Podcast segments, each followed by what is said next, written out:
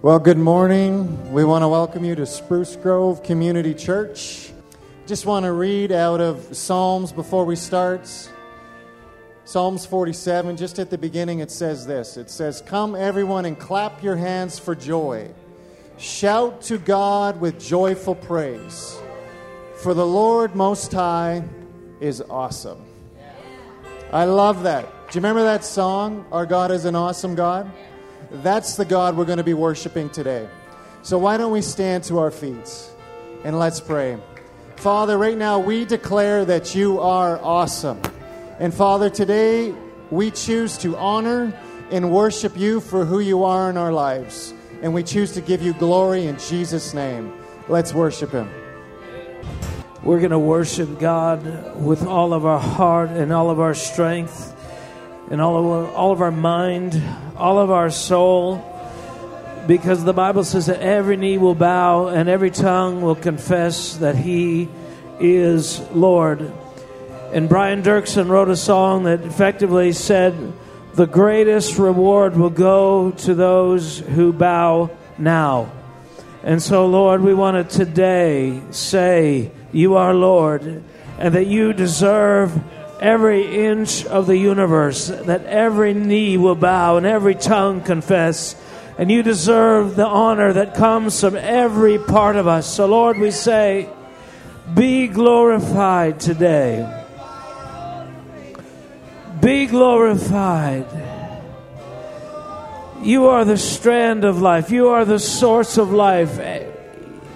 We live and move and have our being in you. Now, the question is what do we think that means? Is there enough power in the gospel to change our lives?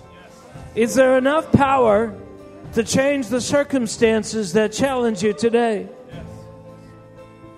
How far will that power go? So, Lord, we say in Jesus' name, Lord, reveal to us the extent to which you want to change the world around us. Father, we pray in the name of Jesus today. In the name of Jesus today. Can you believe? Can you believe? You know the uh, the guy with uh, whose child was had a demon and was throwing himself into the fire, and the disciples tried to cast out that demon. And the father was obviously must have been discouraged by that. But when Jesus came back, he thought maybe he can do it. And Jesus asked him, Do you believe? And he says, Yes, Lord. But what does he say right after? Help, help my unbelief. In other words, I, I really want to, but but actually I realize I don't really fully. And that's often the place where we find ourselves is we believe in the possibility of, but not in the inevitability of. We believe it's in the realm of potential things that God could do, but there's no immediacy to it. There's no there's no effect. I believe you can. I don't know if you will.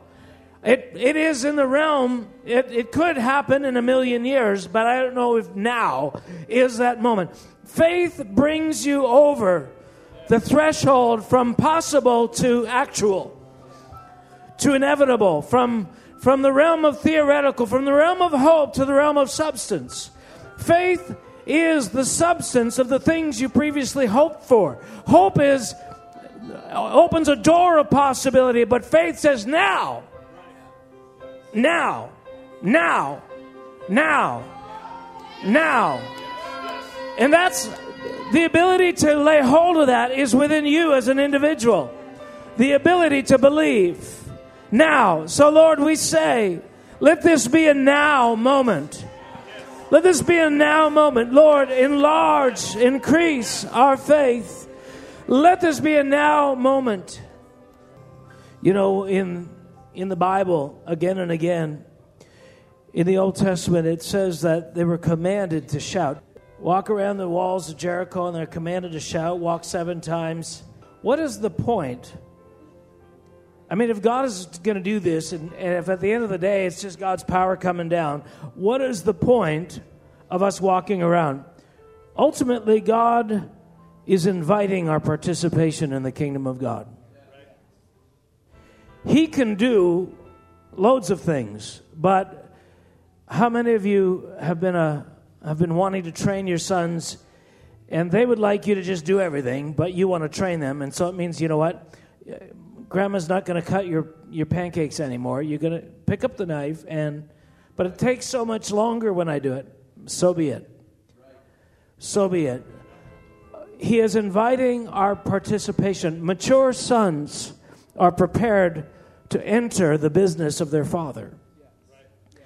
And we must be about our Father's work. And so He is inviting our participation in an elementary way at the beginning because we don't understand. He's just looking for simple obedience. He's conquering issues of willfulness and, and stubbornness and pride and unbelief. But uh, ultimately, He wants to bring us alongside so that we, we are His hands and His feet, so that we are the sound of the Lord in the earth. You know, it says in Second Peter or First Peter, it says, it says that the one who speaks should speak as the oracle of God. That means you you stand in the place of God. You would you are there. The responsibility is to say what God would say if He were speaking. We are the body of Christ. We stand as ambassadors of a kingdom. It, you know, yes, it's God, but it's God through us. We are the body. We are the body. And so I want us to release a shout to the Lord. And I may, in my message, explain what that's about. But the shout of the Lord is a shout of faith, it's a shout of victory. And it says there's victory that's near you. And it says in Romans, say, even in your mouth. It's in your mouth. Well, anybody who wants victory is going to shout. And I'm going to interpret that if, if you don't shout, you don't really want victory. You want the enemy continually biting at your feet. Well, that's a lot of pressure, Pastor. Well, you know what? God's in the business of putting pressure on us. He's saying, listen, come up, come up. It's time for you not just to be a beneficiary of who I am at a distance. It's time for you to enter into the labors of being a son and a daughter. Amen? Yeah. One, two, three.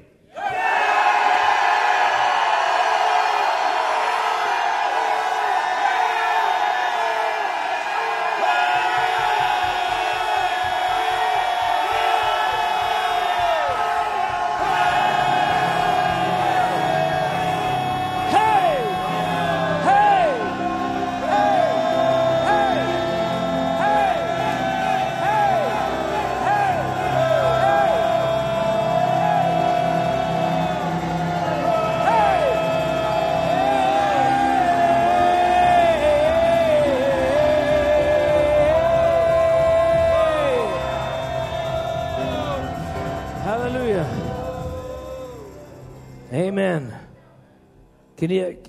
I mean, I, I hope you can feel the release of faith. You know, what Jesus said, when somebody touched him, in the midst of a crowd of people touching him, somebody touched me differently. Somebody touched me in a way that power came out of me. He sensed the power leaving his body. Do you know that you have the same spirit that raised Christ from the dead inside of you? And so some of those experiences need to become a part of your, your vocabulary. They, they need to be part of your experience. They, they maybe already are, you just don't know that that's what's happening. But I pray, I pray that you'll become increasingly conversant with these things. Amen.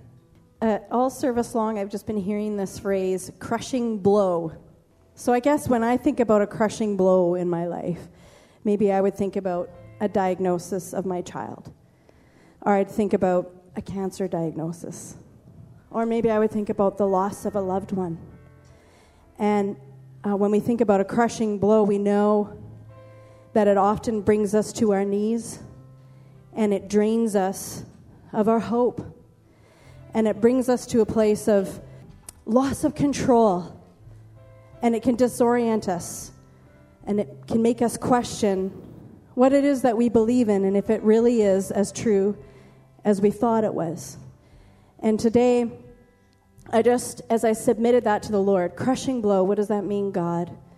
Um, I just felt God say, in the midst of your crushing blows, when you're on your knees and you don't know what to say and you don't know what to do, I'll give you one word. One word. Just listen, and I'll give you one word. And I'm going to make that come alive in your life like you never thought possible before. So, right now, I just want to prophesy over you. May your ears be opened to the one word of God that is going to become so alive in your life. It's going to take flesh, it's going to have breath, it's going to move you forward, it's going to propel you into a season of faith and deliverance, of life and hope and joy and freedom. There is no crushing blow that God cannot pull you out of. So, in Jesus' name, I prophesy over you. Hear the word of the Lord today. Hear his word for you. Grab hold of it. Even if it doesn't have life right now, even if it doesn't have skin on it right now, it's going to give life in your life. Hear the word of the Lord. Grab it today. Let it be your word and watch what God does with it. Amen. I just want to share a quick testimony. And sometimes testimonies are there to encourage and to direct and to guide us because they if God will do it for one person, he also says he's no respecter of persons. And our very first child that we got into Casa Esperanza many years ago. Anyway, our first our, our children's home named Casa Esperanza and our very first child, we had the house, everything ready. We, we had everything prepared, planned, and it was going to be awesome. It was going to be, you know, by faith, everything was going to be perfect, right? And I was in Nicaragua at the time. We get the phone call. We got our first children one girl named Jessica and her little and her brother, and uh, and, and, and we're so excited. It's like having uh, you know your baby for the first time. You know, and it's like wow, this is exciting. The next day we get another phone call. Um, we have a problem, and Jessica has AIDS because we had to go and give her get a blood test done and everything, all the details that we have to do in order for our children to when we bring our children in, and it comes back with AIDS. So the judge orders a second, another test, um, and the same thing. The first thing in our heart, the first thing in my mind is, oh, how can this be? How can it be? And I, so I can, I can understand that feeling. It's like saying, no, how can this be? I was trusting God. I was believing the Lord, you know. And, and this is everything contrary to what I believe in. God, how can this be? And then all of the future of the children's home was flashing before my eyes. We can't have any more kids. We've got a kid with AIDS, contagious, and they're not going to give us any more kids. And the first thought is just give the child back. Let's just give the child back. Go the easy way, because we had that option. But in the spirit, the Lord says, Kim, have faith. What do you believe? So, so I had, you had to capture those things. It says we have to capture those vain imaginations. And, and I was, it was a struggle. I mean, AIDS, a serious thing. And I, and I remember in myself saying, nope, we've got to stand on, on God's promise here. We've got to stand by what He's shown us, what we have believed, what we've been taught in church. Amen?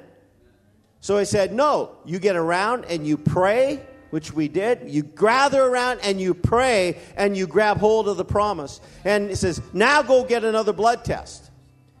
And then we were told, oh, well, you have to go through the judge. No, no, don't even go to the judge. Just go, go to the doctor that we know and get a blood test, get it tested right now. And it came back no AIDS. So we went to the, they went to the judge and, and told the judge. The judge wouldn't believe it. They said, that's impossible. That's impossible. So the judge ordered another blood test at a government lab in the city, and he bring, brings her again. Comes back negative, no AIDS. And that little girl today is living without AIDS, has a beautiful little girl living in Texas, and, and from that day on, it was victory. Amen? So, you know, we get to these points and, and these things come, they say, no, they have this, they have that. It's what we do with it at that moment. And you, you can say, oh, Lord, well, we'll still get by. Or we can grab hold of the promise. We say, no, we stand. In Jesus' name. Amen. Father, thank you for your word. Thank you, Lord, for what you're doing in us through your spirit, through your word at work inside of us. And you, your word says that, Lord, faith comes by hearing your word. And so I pray today that our faith would increase. God, and uh, when our faith increases, that means unbelief decreases. So, Lord, we ask for more of you, less of us, less of uh, our human limitations, and more of the spiritual empowerment that you've destined for us to walk in. We pray in Jesus' name. Amen. So, uh, a couple of things I, I want to talk about. I'm not just not sure how to do it. I shared a testimony with a group of people a few weeks ago. Years ago, I had this experience with this renowned evangelist where God spoke to me. Actually, God sent me down to California to go to his conference, and that the Lord told me I was going to get an anointing from this man. Uh, through a series of impossible circumstances, it happened as the Holy Spirit spoke to me a few days after the conference and said, "Go to this building, go to the, this floor. This man will be there." And uh, and as it was, he was there. But anyway, uh, it was amazing what the Lord imparted to me at that time. But if, uh, but I, I've looked at men like this, and I've looked at people like myself, and I'm thinking, Lord, what is the difference in the measure of our authority and our impact? And hopefully you're thinking upon those lines because we've all been called to the same things in the sense that we've all called, been called to be joint heirs with Christ. Every single one of us have been called to be a joint heir with Christ.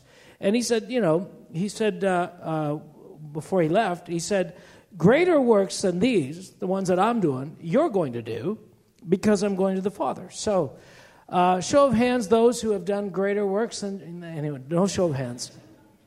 I mean, the, so for me, the, the, the journey of my life is God, when am I going to see uh, not only better or more works than, than, than Christ, but, you know, anything equivalent would be great.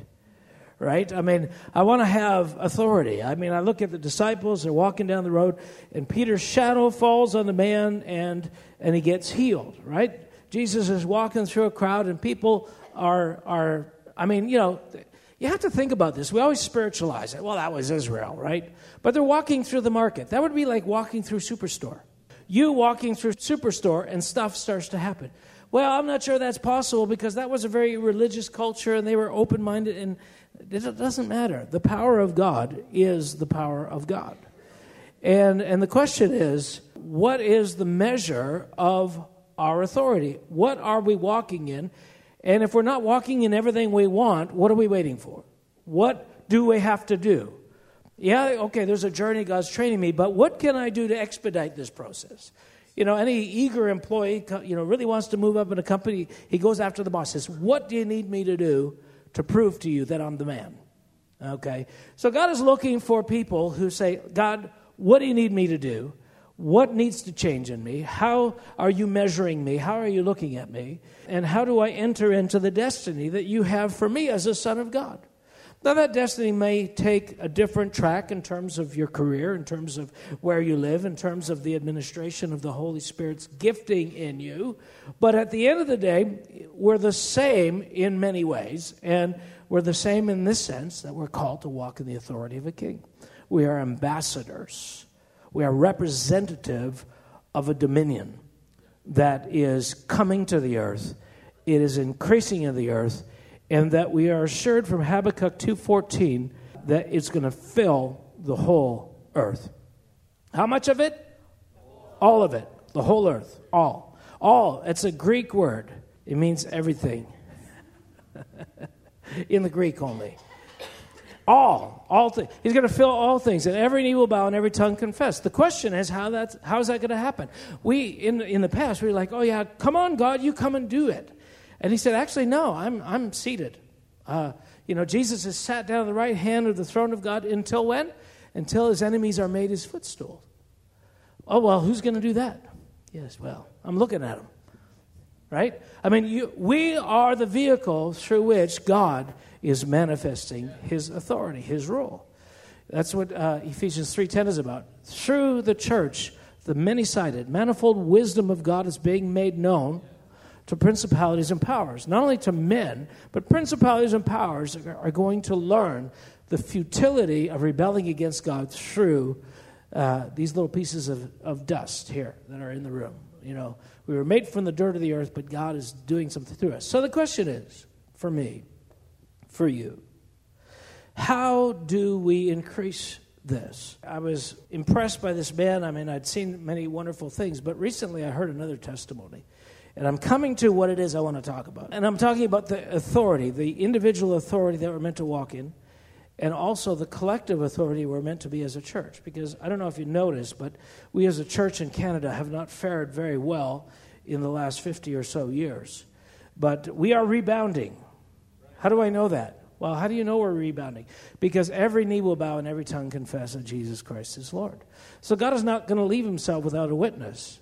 Even if one generation doesn't fully enter that, even if they seems like things are less than, God's going to pour out something in the next generation, and He's getting ready to pour something out in this generation that will fill the earth. It says the whole earth will be filled with the knowledge of the glory of the Lord. I was in Munich a few weeks ago, and I went to this event, and this brother from Uganda began to share testimony.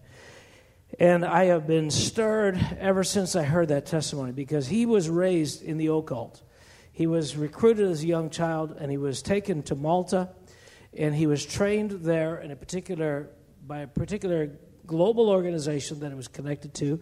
He was released into his work in Uganda. He rose in the ranks and you know they they literally ran the city and the country. Now, He's in Kampala. Anyway, he was, uh, he was a, a prominent place. He would call the president of his country to come and see him. You know, that, that sort of level of authority. Anyway, one day he gets a call from his handlers, and they say, You need to leave the city of Kampala. Leave the city? Why do I need to leave the city? He said, Well, there is an American evangelist coming, and you need to leave the city. He said, Well, no, I'll just do such and such. He said, No, no, no. Don't attack him. Because anyone who attacks this man either dies or is converted. And, and his, he, it was a blow to him. It was a blow to him because he, he thought, no, we're the power here. We're in charge. And so all of a sudden, for the first time, he thought, there's something greater. There, there's, there's something beyond us. What is this? But anyway, he was told, uh, remove your people and remove your structures, which he didn't elaborate on, but uh, I'm still very intrigued about that. Remove your structures from the city. And not just remove them from the city, leave the city limits by 30 miles. 30 miles. And, and, and he says, do not return for 30 days. Oh, no, it was 70 miles, sorry. 70 miles in 30 days. He said, 30 days. Why do we have to stay with? He said, because this man's voice resonates in the atmosphere for three weeks after. I pray today that that will give you a sense of what it means to bring the kingdom of God. The bringing the kingdom of God might be able to be measured in terms of the numbers of souls being saved and the effect of that, but it is also measured in terms of an established jurisdiction of the glory of God. That God is looking for churches and people to begin to release established jurisdictions of His authority in the earth. And it begins with me as an individual which we're going to get to in a minute. I look at this in the Old Testament. I look at Israel, and you remember when they're in the land of Goshen, right? They're in the land of Goshen, and of course the plagues are coming on Egypt, and Moses has come to Pharaoh and said, Let my people go. And so God is beginning to judge the nation of Egypt through the hardness of the heart of Pharaoh. And as he's judging them, it says that everything that's falling on Egypt is not falling on Goshen, that Goshen is clear. So you know when the when the darkness covers the earth, when the hailstones, when the when the you know the flies come, when when the frogs come, uh, everything that was on the land was not in Goshen jurisdiction. Father, I pray in the name of Jesus that we would begin to see the conquest of the earth Lord, the conquest of darkness, the conquest, Lord, the kingdom of liberty coming into the earth. Lord, that we're going to see entire cities shrouded in the, the knowledge of the glory of the Lord. God, I pray, Lord, that we can begin to believe that it is possible.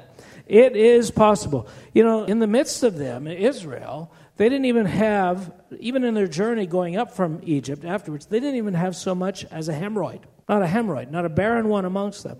So, you know, why? Because there's a, there's a jurisdiction that God is trying to establish. So, I want to talk a little bit about that because I feel that what God is calling us to do in a geographic sense is to establish something. You know, one of the things about that that I was I was interested in was the fact that there was a 70 miles, and the, it was the sound of his voice that resonated in the spirit for 30 days. Actually, it was over three weeks, but there, you know, to stay safe, 30 days.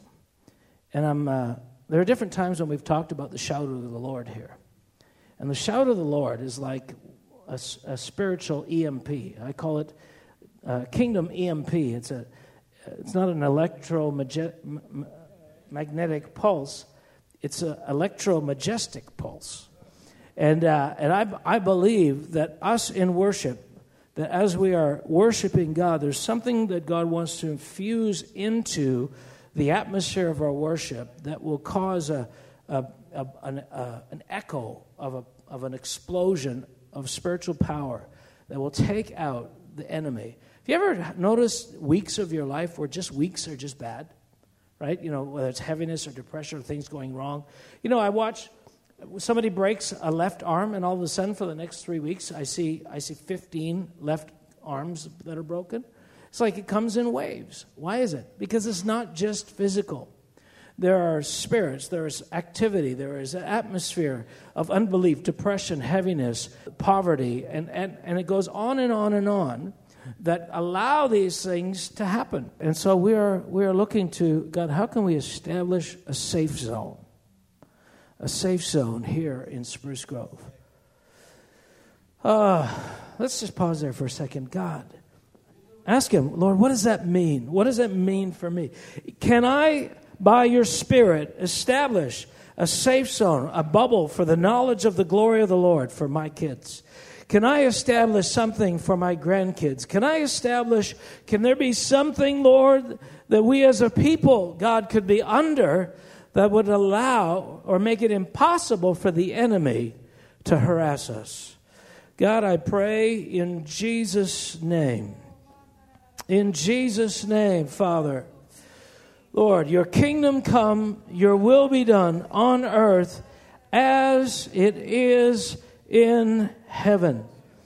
Again, we need to shift our minds. We think we often would think about, you know, uh, the benefits of the cross, the benefits of salvation that come to me as an individual, and I get this and this and this. But it's more than that. God wants to, you know, He wants to fill the earth with the knowledge of the glory of the Lord. In fact, and I'm going to go into this in a second, the knowledge of the glory of the Lord that He wants to fill the earth with is the very thing that caused you to get born again. When you actually got born again, uh, a knowledge was propelled, propelled into you. It was a pulse of knowledge that got breathed into you. You know, in the same way that Adam became a living soul because God breathed into him, God breathed into you and you became born again. All right? It wasn't just a, a, a, mental alignment with a certain amount of facts and stuff, but there was actually a spiritual transaction where something inside of you came alive because it got touched by life. Uh, actually, turn to Second Corinthians. We'll see that scripture there. We need to see this because this is sort of the continuum by which we're defining the kingdom of God. We need to see that the thing that happened to you when you got born again is meant to happen to creation. All right, Second Corinthians chapter 4. Let me read in verse 3. It says, But even if our gospel is veiled, it is veiled to those who are perishing, right? Whose minds the God of this age has blinded, who do not believe, lest the light of the gospel, the glory of Christ, who is the image of God, should shine to them. Real clear thing there right now. Why don't people get born again? Because the devil is blinding their minds. So the lest the light of the gospel of Christ should shine unto them. So there's an actual specific warfare over people's minds. Have you noticed sometimes we're a little Calvinistic about salvation? You know, well, you know, it's it's there. We I share the gospel with them. You know, they're they're not they're not going they're not going after it. What if you could actually actually deal or do something to suspend the influence of that blinding force? Right? I mean, do are we powerless? Like to well, it's the enemy. He's blinding their minds. Okay, can't you do anything about that? I mean, when Jesus is walking around, he's casting out demons. Demons are crying out, and, and so he's actually having a literal effect on people's capacity to believe or not. Now, people still have their autonomy, right? The Pharisees still chose to, to not believe. In fact, they fought against Jesus, and for all the reasons we know. But so it didn't mean that everybody was now a victim of the knowledge of God. You still had to make a choice. But what it is, is it takes that aggravating, active element of the kingdom of darkness out of the way so that at least you have a fighting chance to say, oh no, hey, wait, this is, this is reason. I believe this. This is true. So uh, the very salvation of men and women doesn't hinge just upon their appetite for truth, but the conditions around which they are able or able or not able to receive truth. So what that means for us is I keep praying, Lord, I want I want Spruce Grove to be saved. I want I want our the atmosphere around Spruce Grove to be such that when people even drive through, if they're going from Edmonton to Jasper, when they come through Spruce Grove, uh, I, I want a couple of things to happen. A, I want people to begin to feel good. I want them to, to not be depressed. I want them to begin to suddenly think about possibilities for their life. And I want them to come to that place where that cascading knowledge of possibilities results in, hey, I think God is real. You know, it makes sense that God is real. When I look at creation, I see God in creation. Because it says in Romans that God is evident in creation, but again, the minds of the unbelieving is blinded. They can't see it. What if we could take that element out of the way, and as people drive through this jurisdiction called Spruce Grove, they just they just snap the grid and like, wait, wait a minute. They get an awakening.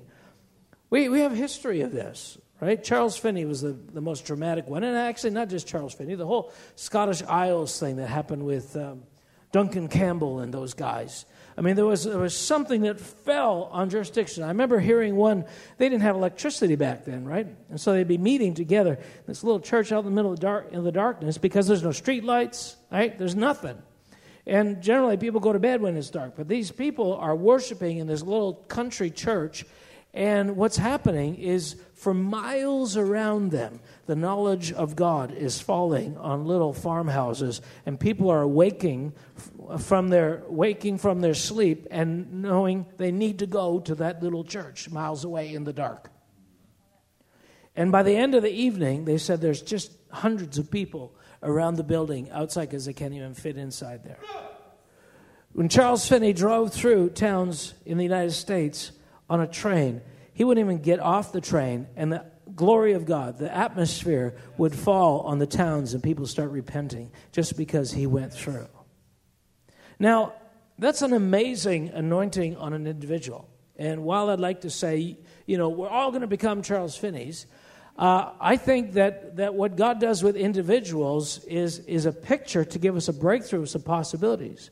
I believe what God wants is, is a body of people, a group of people who decided to live in union with one another, who've decided to live in community and in covenant, who love one another, and, and that the God's Spirit will fall not just on individuals the way it can, it could fall on me, it could fall on you, and you have an anointing from God.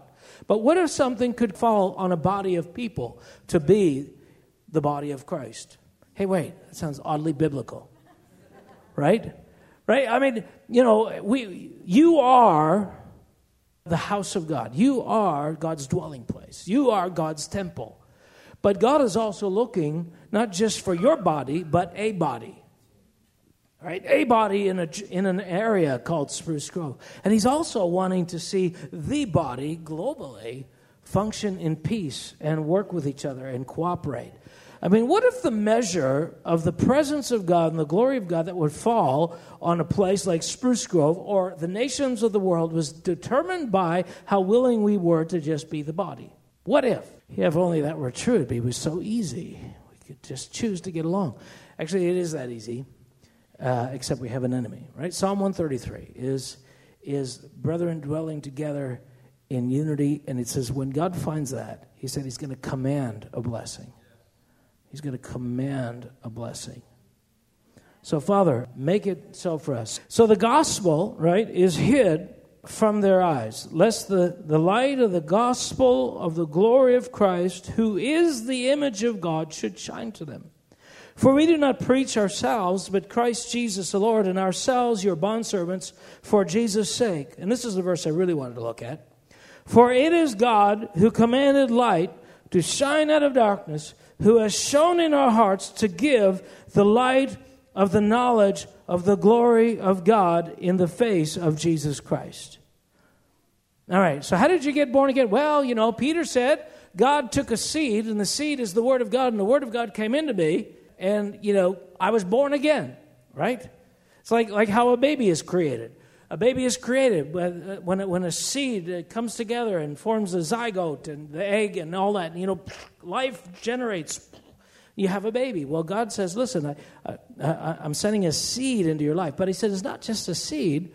According to Paul's revelation, the seed is a knowledge, and it's a knowledge that contains light. And that light is the very light of the knowledge of God. When you got born again, knowledge, knowledge. He said, you know, in, in, way back in Exodus, I think it is, or Numbers, when, when Israel was not going forward. And uh, God was saying, you know, it's not about you. Get in there, take your land. And they wouldn't do it, right? They came back. They said, oh, the spies came back, said, the, the enemy's too big for us. And God is going to destroy them. He says to Moses, move aside. I'm going to destroy them. I'll make another people. And Moses intercedes, and he, he says, he says, Lord, spare them. If you don't, if you do this, what's going to happen to your reputation in the nations? And this is what God says. He says, Okay, I have spared them, but as verily as I live, the earth will be filled with the knowledge of the Lord. This thing, right from the very beginning, was all about the knowledge of God. The knowledge of God. The knowledge of God. What Adam and Eve lost when they fell in the garden is the knowledge of God. What you get back through Jesus Christ is the knowledge of God, the capacity to know Him. Because every incremental, you know, I can get to know you and get to know your name and then find out about your job. You know, when I find out about Ben's job, you know, Ben, what'd you do this week? He tells me about his job. That's the knowledge of Ben, and that's great, but it doesn't change me. You know, but the knowledge of God is literally the commodity that transforms you. It is literally what you need to. That's why God is saying, I'm looking for worshipers who worship me in spirit and truth because I want people to interface with me. Because to know me is to love me, to know me is to live. That's why in John 17, 3, it says, This is eternal life, that they may know you, the only true God. Eternal life is the knowledge of God infused inside of you, breathed inside of you, shining to you. And that's the same reason why in Ephesians chapter 1, verse 16 to 18, Paul prays for the new believers, and he prays what? He prays, I pray that your eyes will be opened in the knowledge of him.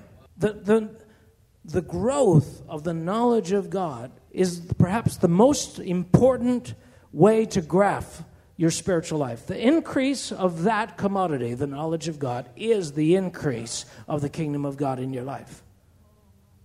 Now, what we have been born into as a, as a civilization here in the West, we've been born into a civilization that has been birthed upon the tenets of the knowledge of God. It, you know, it's not exactly the knowledge of God incarnate, but it is the effect of the knowledge of God because of years and years of Christianity. And it's created or ensured a certain foundation for prosperity. Why? Because God is life. And everything that He does, everything He touches, blossoms, lives the life of God. So, you know what else? Uh, it says, um, in Romans 8, it says, creation itself is longing for this same life. Creation somehow has the capacity, all right? Obviously, there must be some kind of intelligence, some ability to register knowledge, but creation sees and is anticipating the manifestation of the sons of God, and it somehow knows that its release ultimately from darkness is hinging upon a people called the sons of God rising in the earth in full maturity. In other words, when the knowledge of the glory of the Lord covers the earth as the waters cover the sea, it's going to converge with a group of people that come into the fullness of the image of who they are called to be as the people of God. But Hebrews 4:12, the fivefold ministry is given, right? To what? Till we come into the fullness of the stature of the knowledge of Christ. That's where we're going. That to be conversant with that life. His spirit at work, when we talk about God's spirit inside of you, that spirit is the knowledge of God.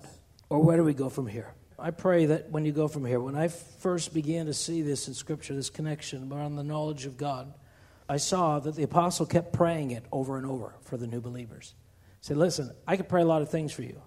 I mean, you know, your life is in shambles, right? You need to learn to parent. You need to learn to discipline and work. You need to learn to be diligent. You need to learn to, you know, show up to, to work, you know, or, or get out a, bed or, you know, all kinds of things. But he said, I'm praying that the knowledge of God would become clear to you because everything else will come after that. The knowledge of God awakens. All of a sudden, you start to make sense of the world. There's another scripture here in John 7, and I'm going to build off this for a few minutes. What in John 7, it says, If anyone thirsts, let him come to me and drink. He who believes in me, as the scripture has said, out of his heart will flow rivers of living water. I want you to hold on to that. The nature of faith. What is that living water? The water is the life of God that's coming from Revelations 22, out from the throne of God and flowing and it says everything it touches, right, lives. That's what Ezekiel said it when he saw that river. He said, Everything the river touches lives because it's a river of life.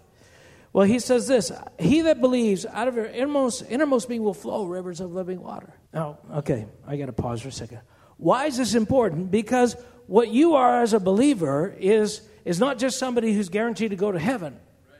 That's great, but you are now an agent for the kingdom of God. You are now a source of life. And we're going to go through it a little deeper in a second. But when you believe, because you believe, rivers of living water flow out of your innermost being.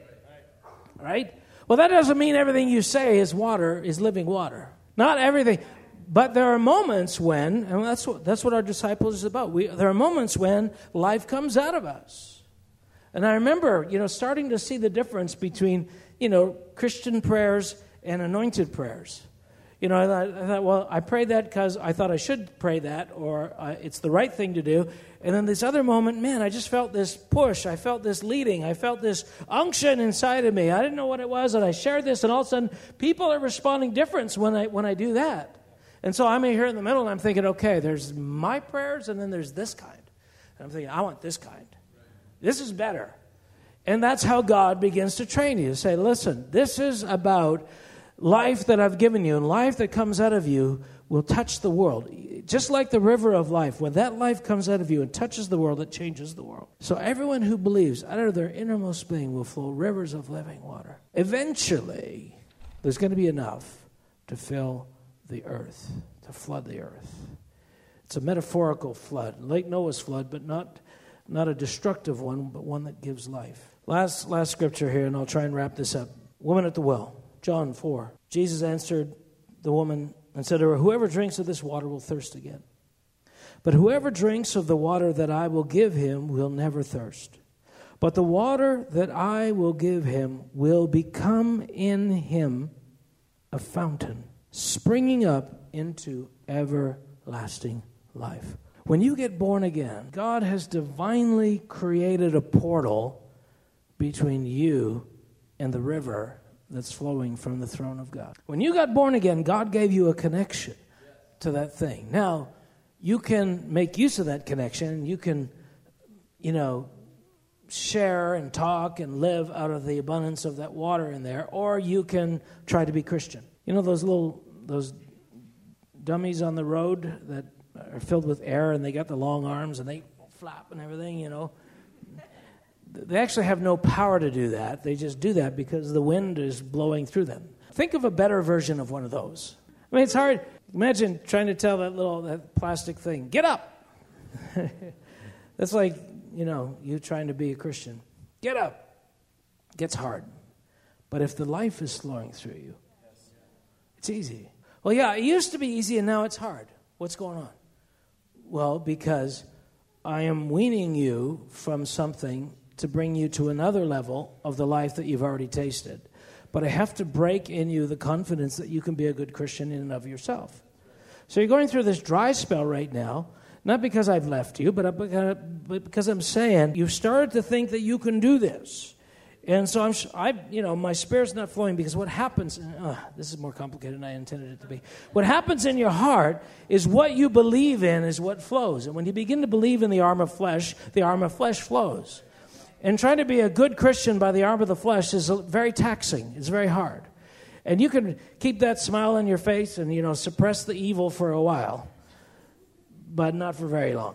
So God is, is training you. Listen, He said, there's more than enough in me there's more than enough power for you to be. You know, Second Peter chapter 1 says, everything necessary for life and godliness is provided through the knowledge of Him. There's another one. Second Peter chapter 1. Through what? The knowledge of Him. It almost seems like it's a, a theme running right through everything. The knowledge of God. God is saying, listen, I want you to be a portal. I want you to be a well. I want you to be, well, Lord, I, I'm so thirsty. Why, why are you thirsty? Why are you thirsty? Why, why are you thirsty? I Remember, as a young Christian, I, I, I loved to go to church, and I remember I just can't wait to get there. And then church started to be a little bit dry. But I discovered that if I could go and pray and spend, you know, 20 minutes, 30 minutes praying in the Spirit, I would get filled up. I would feel the life of God. I would feel His presence. I would I would, the, it was, it's like a river, energized. Whatever doubts I have, whatever struggles I have, they just, they just suddenly become nothing in the face of this. And started, started realizing well, it's not about just going to church, it's about accessing the life of God that He's actually already provided for me. You know what being in ministry or serving others is really all about? It's actually it's, it's the natural product of finding that you have a well inside of you. And if you're still doing things because it's the right thing to do, I'm sorry because there's a much better way. There's power. There's power available inside of you. Does that mean, well, when it's hard, I shouldn't do it? No, no, no. But something is in the middle. You're in a transition. You're in a transition, and God is going is is starving your confidence that you can do it. But He's saying, as soon as you begin to, begin to really believe that, then your heart shifts. God, it's your word, it's your life, it's your presence. But what the Lord is teaching us is this is that there is a continuous manifestation of the presence of God available for every one of us.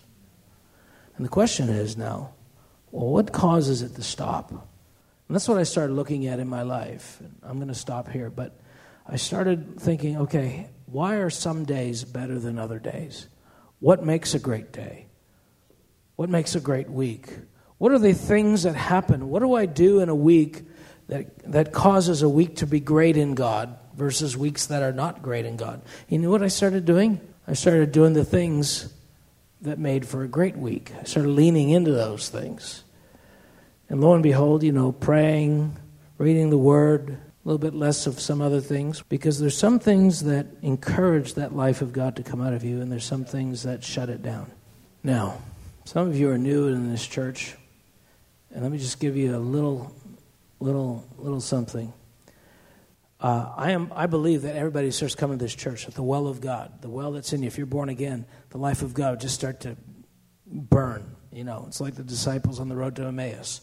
You know, they said, "Did not our hearts burn within us?" We believe that for anybody who comes across the threshold of this building, that the life of God, if they're Christians, will start coming alive in them that that well will start to flow, that that water will start to flow in their life, that they'll begin to come alive spiritually and in every other way. But it's all in order that you actually purposely start to discover that you can release that. And this is a great atmosphere for that to begin to be released. But the next step of your sonship is can you do it in an atmosphere that doesn't generate it? Can you do it in a thirsty land? Can you do it without the impulse of 45 people laying hands on you and saying, Shundai? You know, or without uh, oil being poured out on your head, or without, you know, an hour of worship and other people, you know, soak in the room with the presence of God. That's what makes the church a portal, a, a door. When a hundred of us, when 200 of us start to be every day releasing, imagine, imagine your life, picture yourself, you're walking through Spruce Grove, and you're doing your work or you're doing your things with your kids, but you're always, your spirit is alive. That means your spirit is spewing out the knowledge of God. What if, what if the whole church, every Christian in Spruce Grove was going around and always, was never shut down, was always releasing the life of God? Wouldn't that create something of a life of God atmosphere in the city? That's God's goal. That this would be a sort of metaphorical greenhouse of the kingdom of God.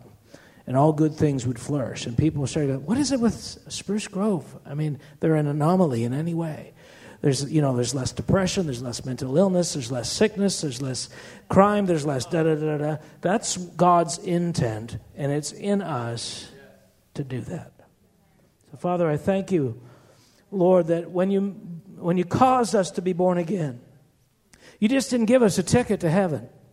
Lord, you called us to be a voice. You called us to be a light. You called us called us to be a place for the manifestation of the knowledge of the glory of the Lord. And we believe, God, that this is not just to make our lives better, but in order to fill the earth so that the knowledge of the glory of the Lord will cover the earth as the waters cover the sea. So, Lord, this week, begin to make us aware of what stimulates that life flowing through us. So we want more moments where the life of God is flowing through us and less when we're shut down less when we're depressed, less when we're under the darkness, and more when we're over the darkness. We pray in Jesus' name. Amen. I've had this scripture on my uh, phone, the front front page. This is from Revelations 22 that he was talking about earlier. Then the angel showed me the river of the water of life flowing with crystal clear water, continuously pouring out from the th- throne of God and of the Lamb. This is what John said, but it, it's on the front of my phone because it's like if the angel could show John this river, he could show me this river, and he could show you this river. God, I just ask that the angel of the Lord would be able to impart to us and to show us that river of God that flows continually from the throne of God, and that river has been implanted in us and can flow out. So I ask that the angel of the Lord would be able to show us and help us to partake. Help us to lay hold of the river of God that is within us from you. And everybody said, Amen. Amen.